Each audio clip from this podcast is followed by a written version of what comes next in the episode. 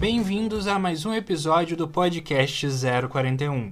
Você já teve contato com alguma história que te tocou profundamente ou te deixou sem palavras? Ou já passou por aquele momento de compartilhar uma experiência pessoal sem conseguir segurar a emoção? Já parou para pensar nas várias narrativas que fazem parte do nosso cotidiano? E nos impactos delas na nossa forma de lidar com o mundo e entender as pessoas? Talvez essas reflexões sejam muito abstratas agora, mas tenho certeza que elas ficam mais visíveis na prática.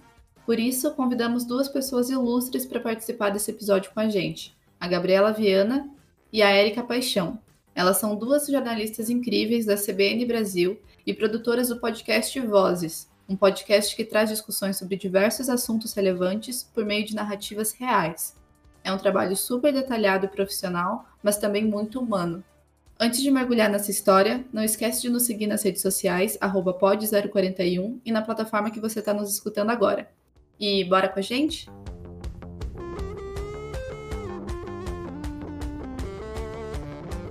Amigos e amigas, eu sou Igor Safrão. Eu sou Caíssa Frade. E eu sou Ludmila Borinelli. E agora tá começando o podcast 041.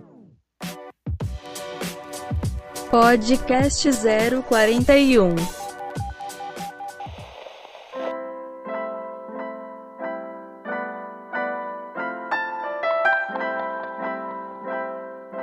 Bem-vindas, Gabriela Viana e Érica Paixão. Como é que vocês estão? Tudo bem, vocês? Tudo bem por aqui também, gente. É um prazer gigante receber vocês duas nesse episódio com a gente. E para começar do nosso jeitinho e conhecer vocês melhor também, a gente quer saber o que o RG de vocês não diz sobre vocês. A Érica pode começar. Ih, menina, eu ia falar para você começar, mas não, vou dar aqui então. Bom, eu sou Erika Paixão, eu sou jornalista, atualmente sou produtora no Vozes, Histórias e Reflexões, junto com a Gabi. Na Rádio CBN a gente também passa por uma série de outras funções, né? Mas atualmente o Vozes é o que tem ocupado mais o nosso tempo e é o produto que a gente se dedica mais a fazer, né? Que a gente fica meio que full time produzindo. E acho que além disso, sei lá, eu sou uma pessoa vegetariana, meu signo é escorpião e é isso. Bom, meu RG não diz que eu sou louca e completamente desorganizada com as coisas do Vozes. Mas, enfim, é, meu nome é Gabriela Viana, eu trabalho com a Érica também no Vozes Histórias e Reflexões do CBN. Também passo por outras atividades na rádio, mas tenho o meu foco principal no Vozes desde que ele ainda era uma ideia. Então, fui criando todo o podcast com as outras pessoas que trabalham com a gente. Hoje eu foco nessa, nessa produção, né, no, no roteiro, enfim, contar as histórias no Vozes, em algumas outras atividades na rádio também. E assim, tem nessa pandemia principalmente tem sido uma loucura pra gente fazer mas acho que acho que é um pouco disso, assim. Acho que o, o que o RG não conta é essa loucura para poder produzir tudo que a gente produz. O caos ele começou a fazer parte da nossa vida de uma maneira um pouco mais constante que antes, né? Acho que a gente tem que aprender a lidar com ele cada dia mais. Por aqui também tá sendo bem relativamente caótico, assim, mas a gente tá conseguindo lidar bem. Eu acho. É porque acho que foram vários desafios que foram surgindo, né, com esse período de pandemia, assim, coisas que a gente não planejava, o que a gente estava até falando antes na gravação, assim, sobre a qualidade da internet, como é que vai ser, se vai ter uma queda, se a melhor fala da pessoa vai ser interrompida por algum barulho e tal. Isso tudo a gente tinha controle antes, quando a gente estava frente a frente e tal, e agora a gente perdeu 100%. Fora que, assim, né, cada dia acontece uma coisa diferente que interfere na forma de produção, é, todo mundo tá meio esquisito nesse período de pandemia, né? Então tem dias que a gente simplesmente não consegue escrever, não tá no, no melhor no melhor humor para fazer as coisas. Então tá sendo realmente cada dia a gente vai descobrindo um novo jeito de fazer, de contar a história, enfim, de, de criar o, o podcast.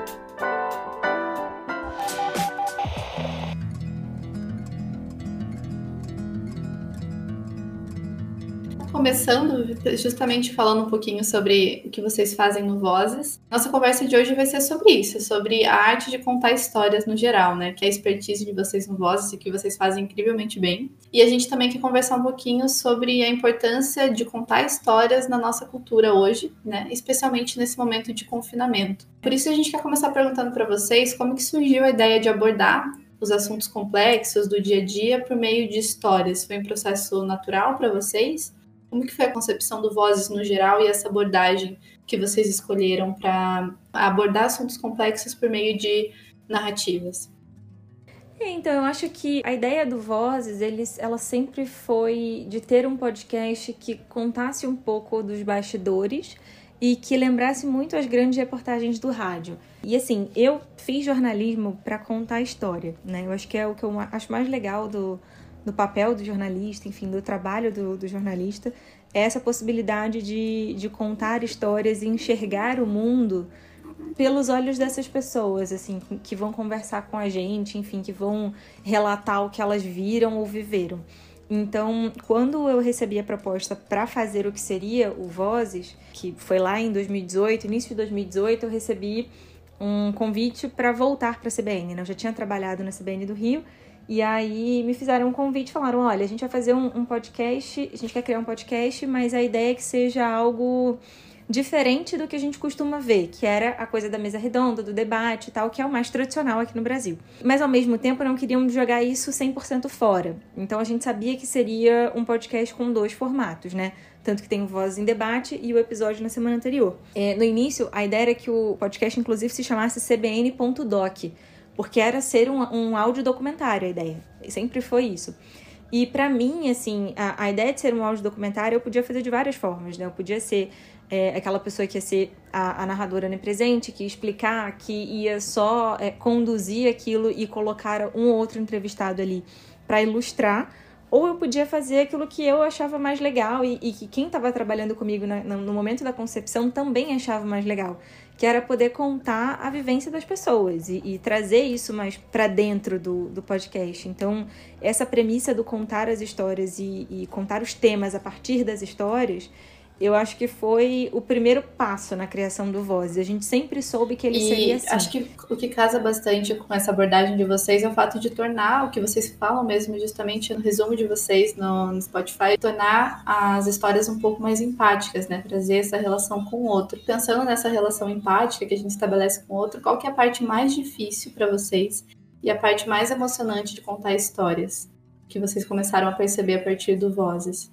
Bom, eu acho que para mim, o mais desafiador é, é você. Porque, primeiro, acho que tem todo um trabalho que a gente tem de sempre pensar quem é o perfil ideal para aquela história que a gente quer contar.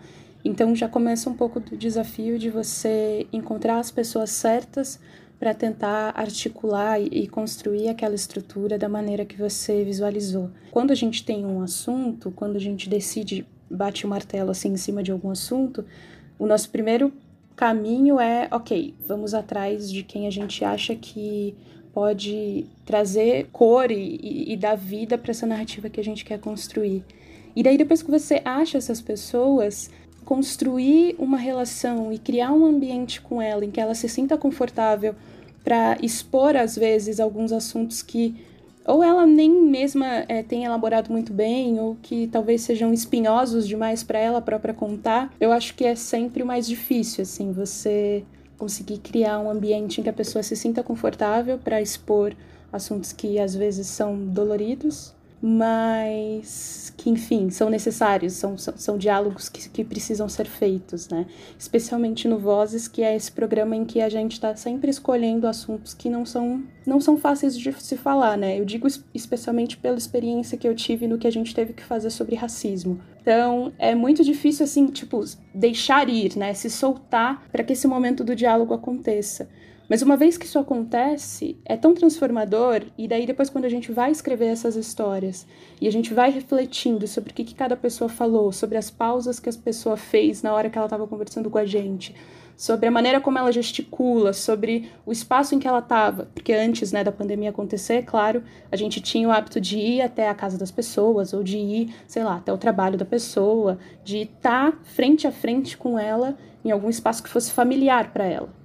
E, enfim, depois que esse, que esse cenário está montado e que essa conversa acontece, é muito mágico e muito transformador encaixar essas pecinhas e fazer ela se tornar um episódio do Vozes, sabe? E tem também o, o, fato de o podcast ser um podcast narrativo, que é algo que muitas vezes está ligado mais com é, o ficcional, né? E vocês no Vozes fazem esse trabalho super incrível, aproximando a história dos ouvintes, os ouvintes da história por meio da realidade com esse roteiro narrativo. Vocês acreditam que isso é um grande diferencial, assim? E, e, também é uma possibilidade, talvez, de se abrir mais? Eu acho que, assim, o Lucas, o nosso editor, outro dia falou um negócio para mim que eu não tinha parado para observar. Obviamente, eu nunca ouvi todos os podcasts que existem narrativos aqui no Brasil, mas ele me alertou para uma coisa que eu não tinha prestado atenção ainda, que o Vozes a gente faz é, documentários em áudio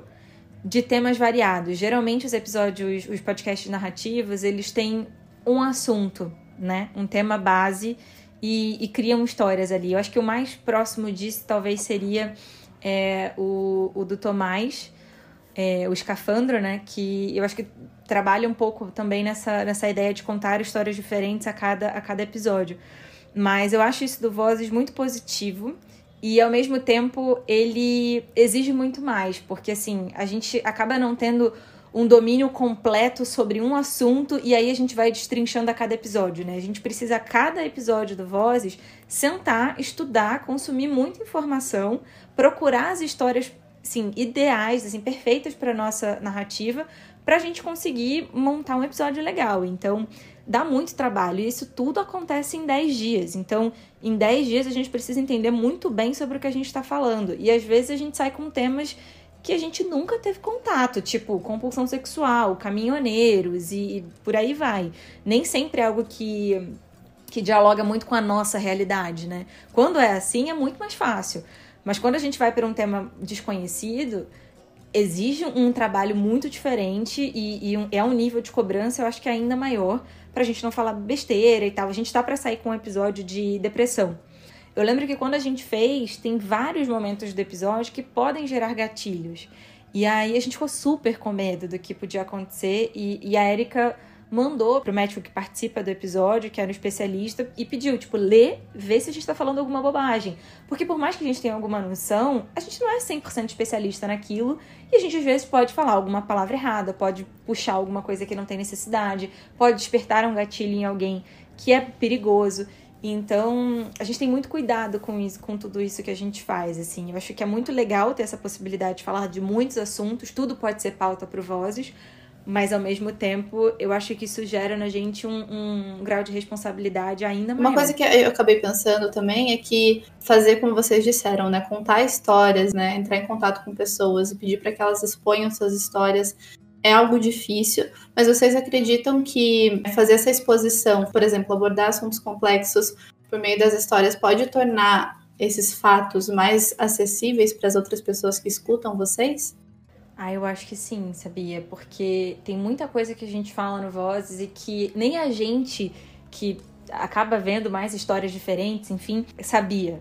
Por exemplo, a Erika ainda não tava, mas no episódio de compulsão sexual, quando a gente trouxe o episódio, colocou o episódio no ar, a gente recebeu muita mensagem de gente falando assim: nossa, mas eu não sabia que isso era uma, uma, um transtorno, eu não sabia que isso tem tratamento. Nossa, assim, eu me sinto assim há muito tempo. E eu vou procurar um, um médico, vou procurar um terapeuta. E, e eu acho que tem a, a, possibilidade de você acolher, né? No Voz a gente tem essa, essa ideia de tipo. Tô te contando essa história aqui porque talvez isso aconteça com você, talvez você se sinta assim, e, ou talvez você conheça alguém desse jeito, e eu vou te dar todas as informações que você precisa saber para se sentir acolhido e dizer que tá tudo bem, sabe? Você ser diferente, tá tudo bem você pensar diferente, a gente só não pode perder o respeito um pelo outro. Então, eu acho que sim, acho que torna a realidade mais acessível, acho que se torna um caminho para que as pessoas tenham mais conhecimento e é aquela coisa, né? Tipo, quem tem informação tem muito mais poder. E eu acho que quando a gente sabe, quando a gente conhece as coisas, eh, fica mais fácil da gente conversar sobre elas e, e abrir o debate. A mesma coisa aconteceu no episódio de educação sexual. É, a gente achou que quando a gente colocasse no ar a gente recebeu uma série de mensagens de pessoas dizendo: ah, vocês estão ensinando é, adolescente a transar e tal, não sei o quê. E, e, na verdade foi o contrário. Assim, a gente recebeu um monte de mensagens de pessoas falando: nossa, como isso é importante, como eu preciso aprender a debater isso com meu filho, como eu preciso aprender a conversar sobre isso com os meus pais, eu não consigo fazer isso, dá para vocês me ajudarem, como é que eu começo esse, esse primeiro passo. eu acho que torna assim a, a, esse caminho um pouco mais simples quando você diz, ó, oh, estamos aqui para conversar, venham, vamos trocar experiências, vamos trocar ideias e, e quem sabe a gente possa se ajudar também. Então, é, eu queria trazer uma reflexão sobre o momento que a gente está vivendo agora e o trabalho que vocês fazem de abordar esses assuntos por meio de histórias. Hoje em dia, pelo que a gente consegue perceber, parece existir um espaço cada vez menor para o diálogo, né? Especialmente para histórias, enfim, para ouvir o outro. E a gente imagina que as histórias também tenham perdido um pouco desse espaço. Vocês sentem com o trabalho de vocês, com a experiência de vocês, que o excesso de informação a que a gente está exposto e a rapidez com que a gente quer consumir as coisas faz com que a gente fique menos sensível para ouvir histórias e para experienciar esses momentos mais contemplativos, assim, de ouvir as experiências dos outros? Ah, eu, eu acho que sim e ao mesmo tempo não, sabe? Deixa eu me explicar. Porque quando a gente começou a fazer o Voz, a gente tinha uma, uma gama de assuntos. Acho que, na verdade, tinha, não. A gente tem uma gama de assuntos muito densa né? Tem ali um episódio ou outro que é mais fofinho, é mais divertido, mas a maior parte dos assuntos é, é pesado, tem muita informação, é, mexe com os sentimentos das pessoas, tanto que todo mundo, quase que todos os ouvintes que mandam mensagem pra gente, sempre mandam: ah, vocês têm que colocar logo lá no início, além do fone de ouvido, lencinho de papel, porque tá impossível ouvir e não chorar. E, e eu lembro que no início a gente recebia muita mensagem é, eu vi muitas críticas sobre o Vozes em que as pessoas falavam que é, não queriam ouvir alguma coisa que fizesse elas se sentirem mal, ou que fizessem elas ficarem para baixo, ou chorar, enfim. E isso foi um medo muito grande meu durante esse período de pandemia. Eu, eu e a Erika, a gente chegou a conversar sobre isso, tipo, putz, a gente tá fazendo as pessoas chorarem, tá? Mas e aí? O que, que você faz a partir do choro, sabe? O que, que você faz a partir dessa emoção? Muda alguma coisa na vida das pessoas ou a gente tá fazendo elas chorarem por chorar? E a gente tem, de fato, a intenção de fazer as pessoas chorar, porque às vezes, é, é, por exemplo, esse último episódio de Pets, a gente não tinha a menor intenção de fazer ninguém chorar, mas eu só recebi relatos de pessoas disseram, dizendo que choraram com o episódio.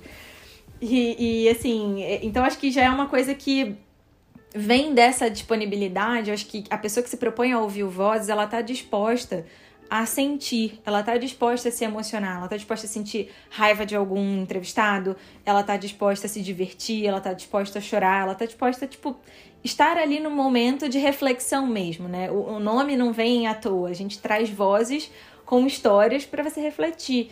Então, eu acho que é uma premissa, assim, de quem ouve vozes. As pessoas que forem parar para ouvir cada um dos episódios, elas estão se propondo a uma reflexão. E eu acho que toda vez que a gente para para refletir sobre alguma coisa, a gente mexe com alguma emoção nossa. É, isso que a Erika falou sobre a identificação também é uma outra questão. Eu acho que hoje em dia a gente tem uma necessidade maior de se conectar com aquilo que a gente. Que, com marca, enfim, marca pessoa, com coisas que a gente se identifica, né? E eu acho que no Vozes isso acontece.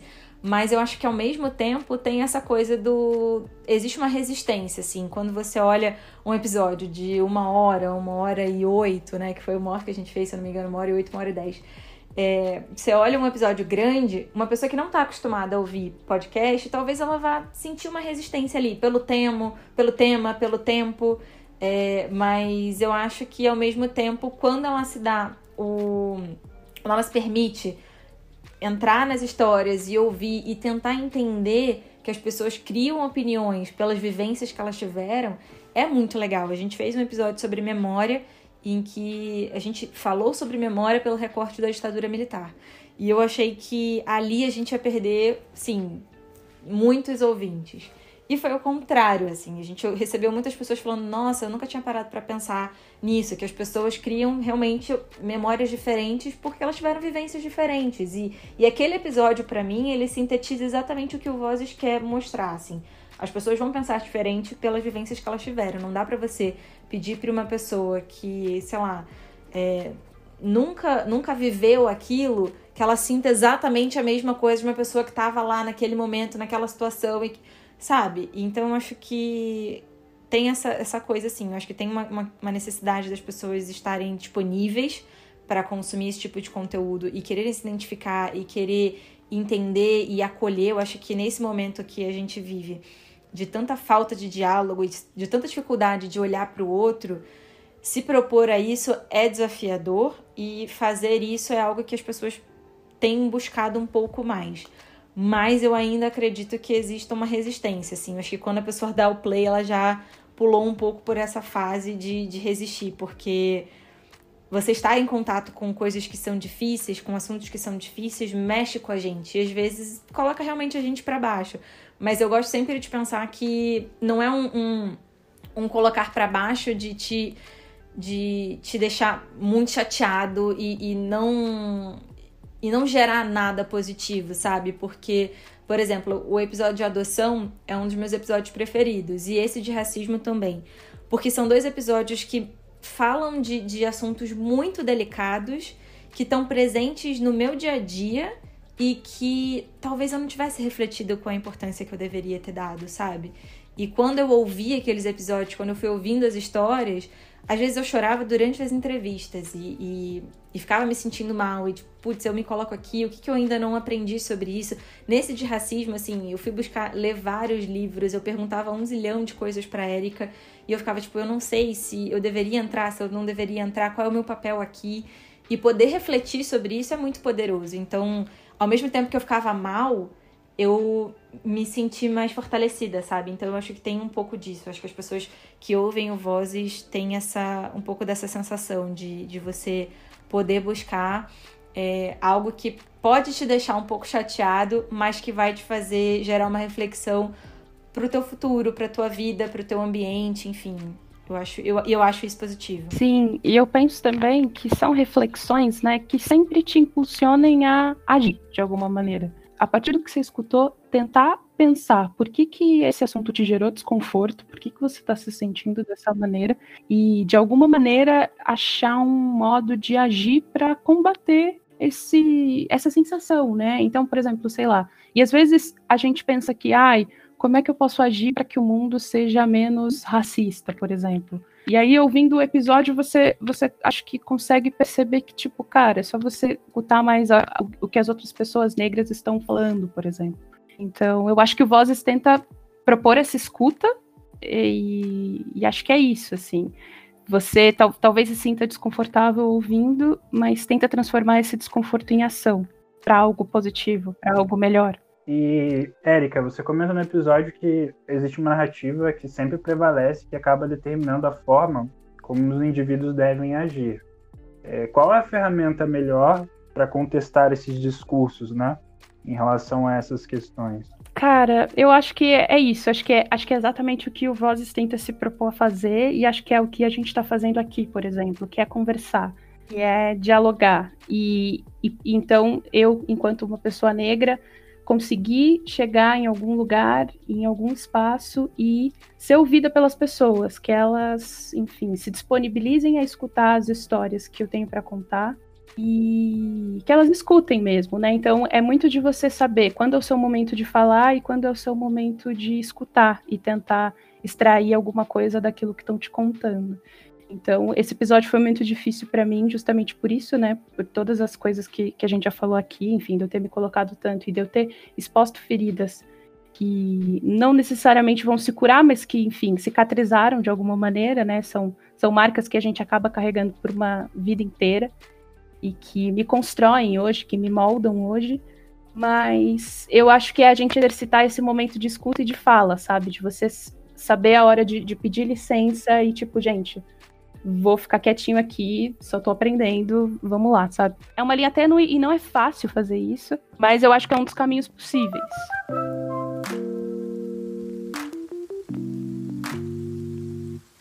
Bem, e para finalizar nossa conversa, que está chegando no fim, foi excelente até aqui, é, a gente queria recuperar um pouco do que a gente acabou conversando durante o episódio, né, e trazendo um pouco da nossa realidade de confinamento, que acho que não dá para a gente se isentar de falar sobre ela, porque ainda que ela esteja acontecendo há bastante tempo, ela é muito impactante, né?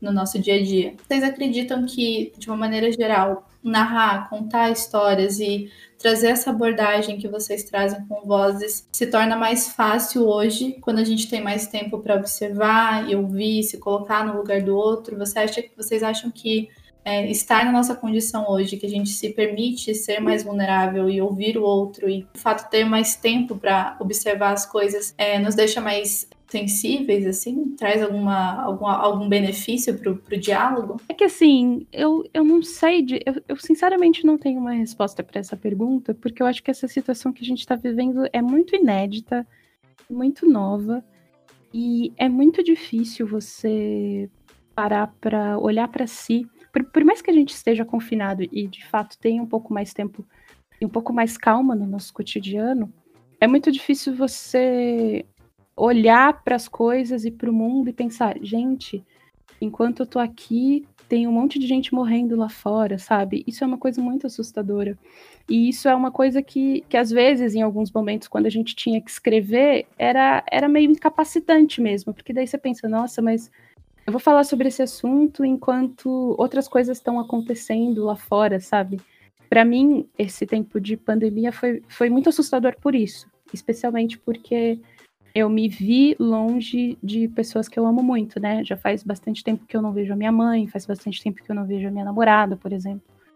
Então, eu acho que pra gente, né, que é criador e que precisa o tempo todo é, ser criativo e, e comunicador também, né, que eu acho que é a gente que precisa achar, organizar as informações para transmitir ela para as pessoas de um jeito que seja compreensivo e, e, responsável no meio de um mar de desinformação e de caos, né?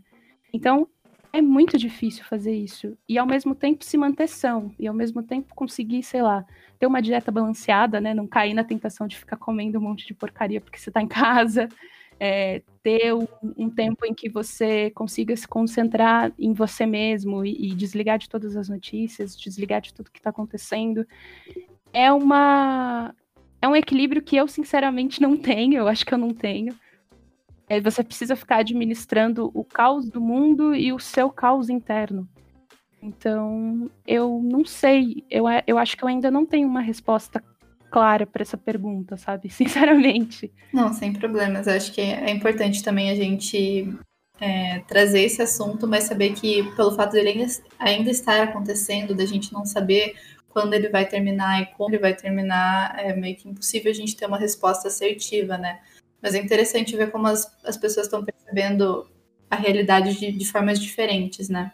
Mas eu acho que talvez sim, talvez o fato da gente estar tá preso dentro de casa nos obrigue a olhar para outras coisas que a gente não necessariamente olhasse se tivesse da correria do dia a dia. Foi, por exemplo, que alguns casais no episódio de relacionamento que a gente fez nos contaram. Então, eu acho que sim, dá para você olhar para algumas coisas, mas ao mesmo tempo tem essa lente da pandemia que deixa tudo mais ofuscado, sabe? Eu sinceramente não não sei lidar com isso de um jeito ainda saudável, eu acho. Talvez a Gabi tenha uma resposta melhor do que a minha para dar. Eu vou começar te dizendo que no episódio 6, se eu não tô errada na contagem, eu disse que eu era ansiosa. Uma pessoa ansiosa nesse momento de pandemia, ela simplesmente não tá com a saúde mental boa. Assim, é, eu acho que eu concordo com a Erika, eu acho que a gente tá, talvez a gente esteja um pouco mais disponível, mas eu acho que essa ideia da disponibilidade, do, de estar afim de ouvir e, e de estar mais reflexivo e tal, eu acho que isso veio muito no início da pandemia, sabe? Eu acho que quando a gente começou a ideia do, do confinamento e tal, e todo mundo muito preocupado com o que, que era o vírus, de onde vinha, para onde ia, quem, quem pegava e tal. Quando a gente estava de fato um, com um pouco mais de medo do que estava acontecendo, enquanto sociedade, eu acho que a gente ficou um pouco mais reflexivo. A gente olhou um pouco mais para dentro e a gente começou a perceber, tipo, putz, eu tenho muita roupa no meu guarda-roupa e agora todas as roupas que eu gastei uma fortuna comprando, eu não tenho nem onde usar, então talvez eu não precise disso, sabe? E eu, por exemplo, fui me desfazendo de muitas coisas nessa pandemia e valorizando outras coisas que eu não olhava com tanto carinho. Mas ao mesmo tempo, eu acho que conforme a pandemia vai passando, acontece aquela coisa que a Erika também falou, que eu acho que é a vontade de se distanciar um pouco da realidade. Porque para quem de fato está acompanhando e para quem está ali preocupado com o que está acontecendo no mundo, a gente absorve, é impossível a gente não absorver. É impossível você não precisar sair na rua e você ver a quantidade de morador de rua por exemplo, hoje a gente está conversando num dia que está ainda tá um fim de semana super frio em São Paulo. Você olhar essas pessoas na rua, pensar, tipo, putz, elas estão aqui, elas não têm máscara, elas não têm comida, elas não têm. A imunidade delas provavelmente não tá boa, e você tá vendo que elas podem ser as próximas vítimas de algo que tá. que já matou mais de 100 mil pessoas. E, e a gente, enquanto sociedade, parou de se preocupar, parou de prestar atenção, parou de temer e, e ver o número de casos cada vez crescendo mais, principalmente entre os mais entre os mais pobres no, no país. Então, eu acho que tem um pouco dessa essa vontade de se distanciar da realidade, cria de novo bolhas. E essas bolhas eu acho que dificultam o diálogo, dificultam a conversa, dificultam a, a empatia, sabe? E, e, eu acho isso muito perigoso. E eu acho que o Brasil ele vive de momentos assim, a nossa sociedade vive de momentos assim. No início eu via muito mais a, a, solidariedade, a vontade de ajudar e tal. Agora você vê muito tipo, ah, mas a minha saúde mental não tá boa, então eu preciso ir para uma festa. Eu preciso encontrar todos os meus amigos, não importa se depois eu vou, sei lá, voltar para casa e eu moro com os meus avós, sabe? É, eu acho que a gente vai, vai voltando para vai criando novas bolhas e isso é muito prejudicial. Mas eu também não tenho uma resposta assim concreta. Eu acho que a gente ainda está vivendo, ainda está entendendo o que está acontecendo. No início da pandemia eu acreditava que a gente podia sair uma sociedade melhor. Hoje eu confesso que eu já não estou mais tão otimista assim. Eu já eu acho que você começa quando você está no caos, é, as nossas características de os nossos instintos vão sobrevivendo, né? Vão, vão vindo mais a, a flor da pele. E, e, eu acho que a gente entrou agora numa fase do confinamento que é o eu me importo comigo. E isso é muito perigoso. Isso é realmente algo que me dá um pouco de medo do que vai vir pela frente, porque a gente está longe disso acabar, né? Enquanto uma vacina não chega, a gente não está 100% seguro. Mas eu, eu acho que isso é, é preocupante, assim, me, me deixa muito triste. Eu, eu cheguei nessa fase de de me distanciar um pouco das notícias, mesmo sendo jornalista, porque algumas coisas me deixavam muito mal. Assim, você ligar a televisão e você vê que passou de 100 mil mortes e que assim os nossos gestores não estão lá muito preocupados com isso e que a, a, a nossa sociedade como um todo não está muito preocupada com isso. Eu saí do grupo do meu condomínio porque as pessoas estavam é, discutindo se por que, que não voltava com a academia academia que tem, sei lá, tipo, é do tamanho do meu quarto, sabe? Tudo um colado em cima do outro. E, enfim. E aí eu fiquei meio assim, tipo, nossa, sério, 100 mil mortos, a gente tá discutindo a sua necessidade de voltar pra academia, sabe? Tendo uma casa para viver e, e, tendo segurança suficiente, comida dentro de casa e tal. É, é sei lá, é muito, é muito assustador para mim ainda refletir sobre isso. Acho que esse é o tipo de reflexão que me deixa um pouco mal. E que aí a gente volta a, a tentar criar algo para fazer diferente, né? Quando a gente estava produzindo vozes, inclusive, é, no início da temporada, a gente até segurou um pouquinho uh, o início da temporada porque a gente queria ver o que, que ia acontecer, né? O que, que era o coronavírus, quanto tempo ia durar. A gente tinha a ideia de que seriam 15 dias e que tudo ia melhorar. E já se vão seis meses. E aí eu lembro que a gente conversava muito, assim, tipo, putz, mas a gente não vai falar da pandemia, ou a gente fala muito da pandemia. Se a gente falar demais da pandemia, não vai ficar, sabe, demais pro ouvinte, ele não vai ficar de saco cheio. E aí o, o nosso chefe falou, tipo, putz, mas as pessoas não. Não sei se elas vão querer necessariamente ouvir mais sobre pandemia. Mas também não dá pra você fugir de que, caramba, a gente tá vivendo a pandemia. Então, todas as situações, tudo que a gente aborda no Vozes, tem ali um óculosinho da pandemia. Porque foi isso que a Erika falou. Nesse momento, a gente tá tudo, tudo muda uh, o jeito pro, como a gente observa, né? Não dá para você não colocar o fator pandemia em todos os assuntos, porque tudo mudou por causa disso. E, e vai continuar mudando enquanto a gente não tiver uma cura para isso. Eu acho que depois a gente vai ter novos comportamentos também é, que vieram, que vão vir por causa da pandemia. Mas eu acho que, hum, que ainda é um momento de, de, reflexão, assim, sabe? Aquela coisa que a gente tá vivendo e sentindo e vendo mudar o tempo inteiro. A gente tá vendo a história acontecer, né? E eu acho que não dá ainda para cravar uma uma posição única, assim. Eu acho sim que a gente tá um pouco mais disponível, mas ao mesmo tempo, é, eu não acho que seja a maior parte das pessoas, assim. Eu acho que a maior parte já já se colocou na sua, na sua bolha. E algumas bolhas são aquela bolha só do tipo, vou me proteger mentalmente, não quero talvez assistir tanta notícia e tal. Mas eu também acho que a gente já tá num, numa fase muito grande da minha vida, meus problemas, o resto do mundo que lute, uhum. sabe?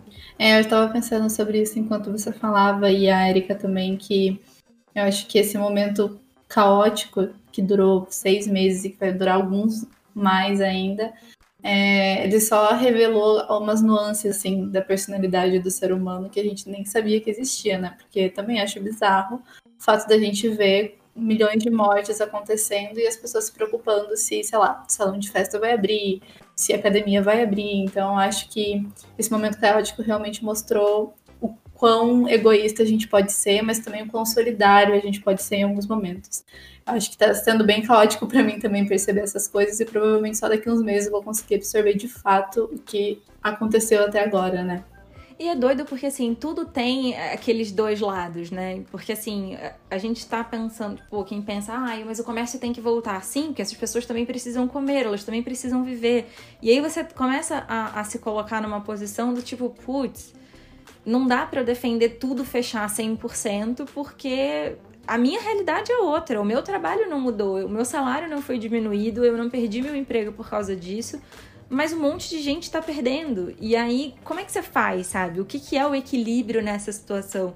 E, e ao, ao, mesmo tempo que isso é uma, uma, uma, reflexão e que mexe com a gente, porque a gente não sabe o que, que a gente faz, se a gente alimenta o comércio ou se a gente fica em casa e não, não sai de casa para absolutamente nada, é, é, é muito difícil você pensar no que vai ser daqui para frente, qual é a solução perfeita. Eu acho que não existe é, uma solução ideal para essa fase que a gente está vivendo. Eu acho que é, é, é, tudo indo. Tudo precisa ser sentido. Eu acho que algumas coisas só são muito fora da curva, assim, do que deveria ser pensado, sabe? Eu acho que você pensar em, em festa, você pensar em tipo, ai, nossa, eu tô tô trancada seis meses em casa, então eu preciso fazer uma festa na minha casa chamar um monte de gente para dentro da minha casa porque eu preciso ver gente. É um pouco para mim, assim, além da curva. Mas ao mesmo tempo, eu me dou também aquela, aquele direito do, do não, não julgar 100% o outro, porque em alguns momentos eu quis fazer, eu não fiz. Mas em alguns momentos eu quis fazer, em alguns momentos eu pensei, eu conversava com a Erika, às vezes a gente falava assim, nossa, eu preciso cortar meu cabelo, nossa, eu preciso fazer minha sobrancelha. Eu preciso... Aí a gente fala assim, putz, mas eu não tenho coragem de ir. E, e, eu acho que a gente tá vivendo esses, esses sentimentos todos dúbios, sabe? O que eu acho que a gente só precisa pensar com responsabilidade e lembrar que não é só a gente, né?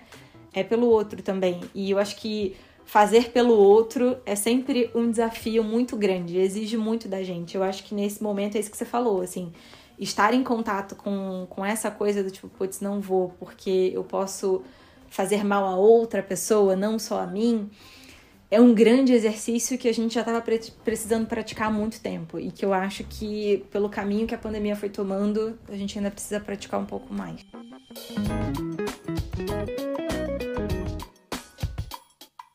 Gente, eu, eu amei esse episódio. Vamos pedir para vocês divulgarem as redes de vocês. Quais são as redes? Como é que encontram vocês nas redes, gente? Bom, eu tô no Twitter como. É, as minhas redes sociais são maravilhosas porque elas são ao contrário, né? Uma é diferente da outra. No Twitter eu tô como underline Viana G. E no Instagram eu tô como underline Gabi V. Eu sou é arroba erikit, underline no Twitter e no Instagram. E aí, Erikit, o Kit se escreve como se fosse Hello Kitty mesmo, Erikit. E acho que é isso. Me encontrem, podem mandar mensagens, podem interagir. Eu tô sempre por lá. Eu não, eu posto muito pouco, mas eu presto atenção em tudo que tá acontecendo. Então, é isso. Aí pode seguir a gente no CBN Vozes em todas as redes, que esse é igual para o Twitter, Instagram, enfim, tudo quanto é lugar.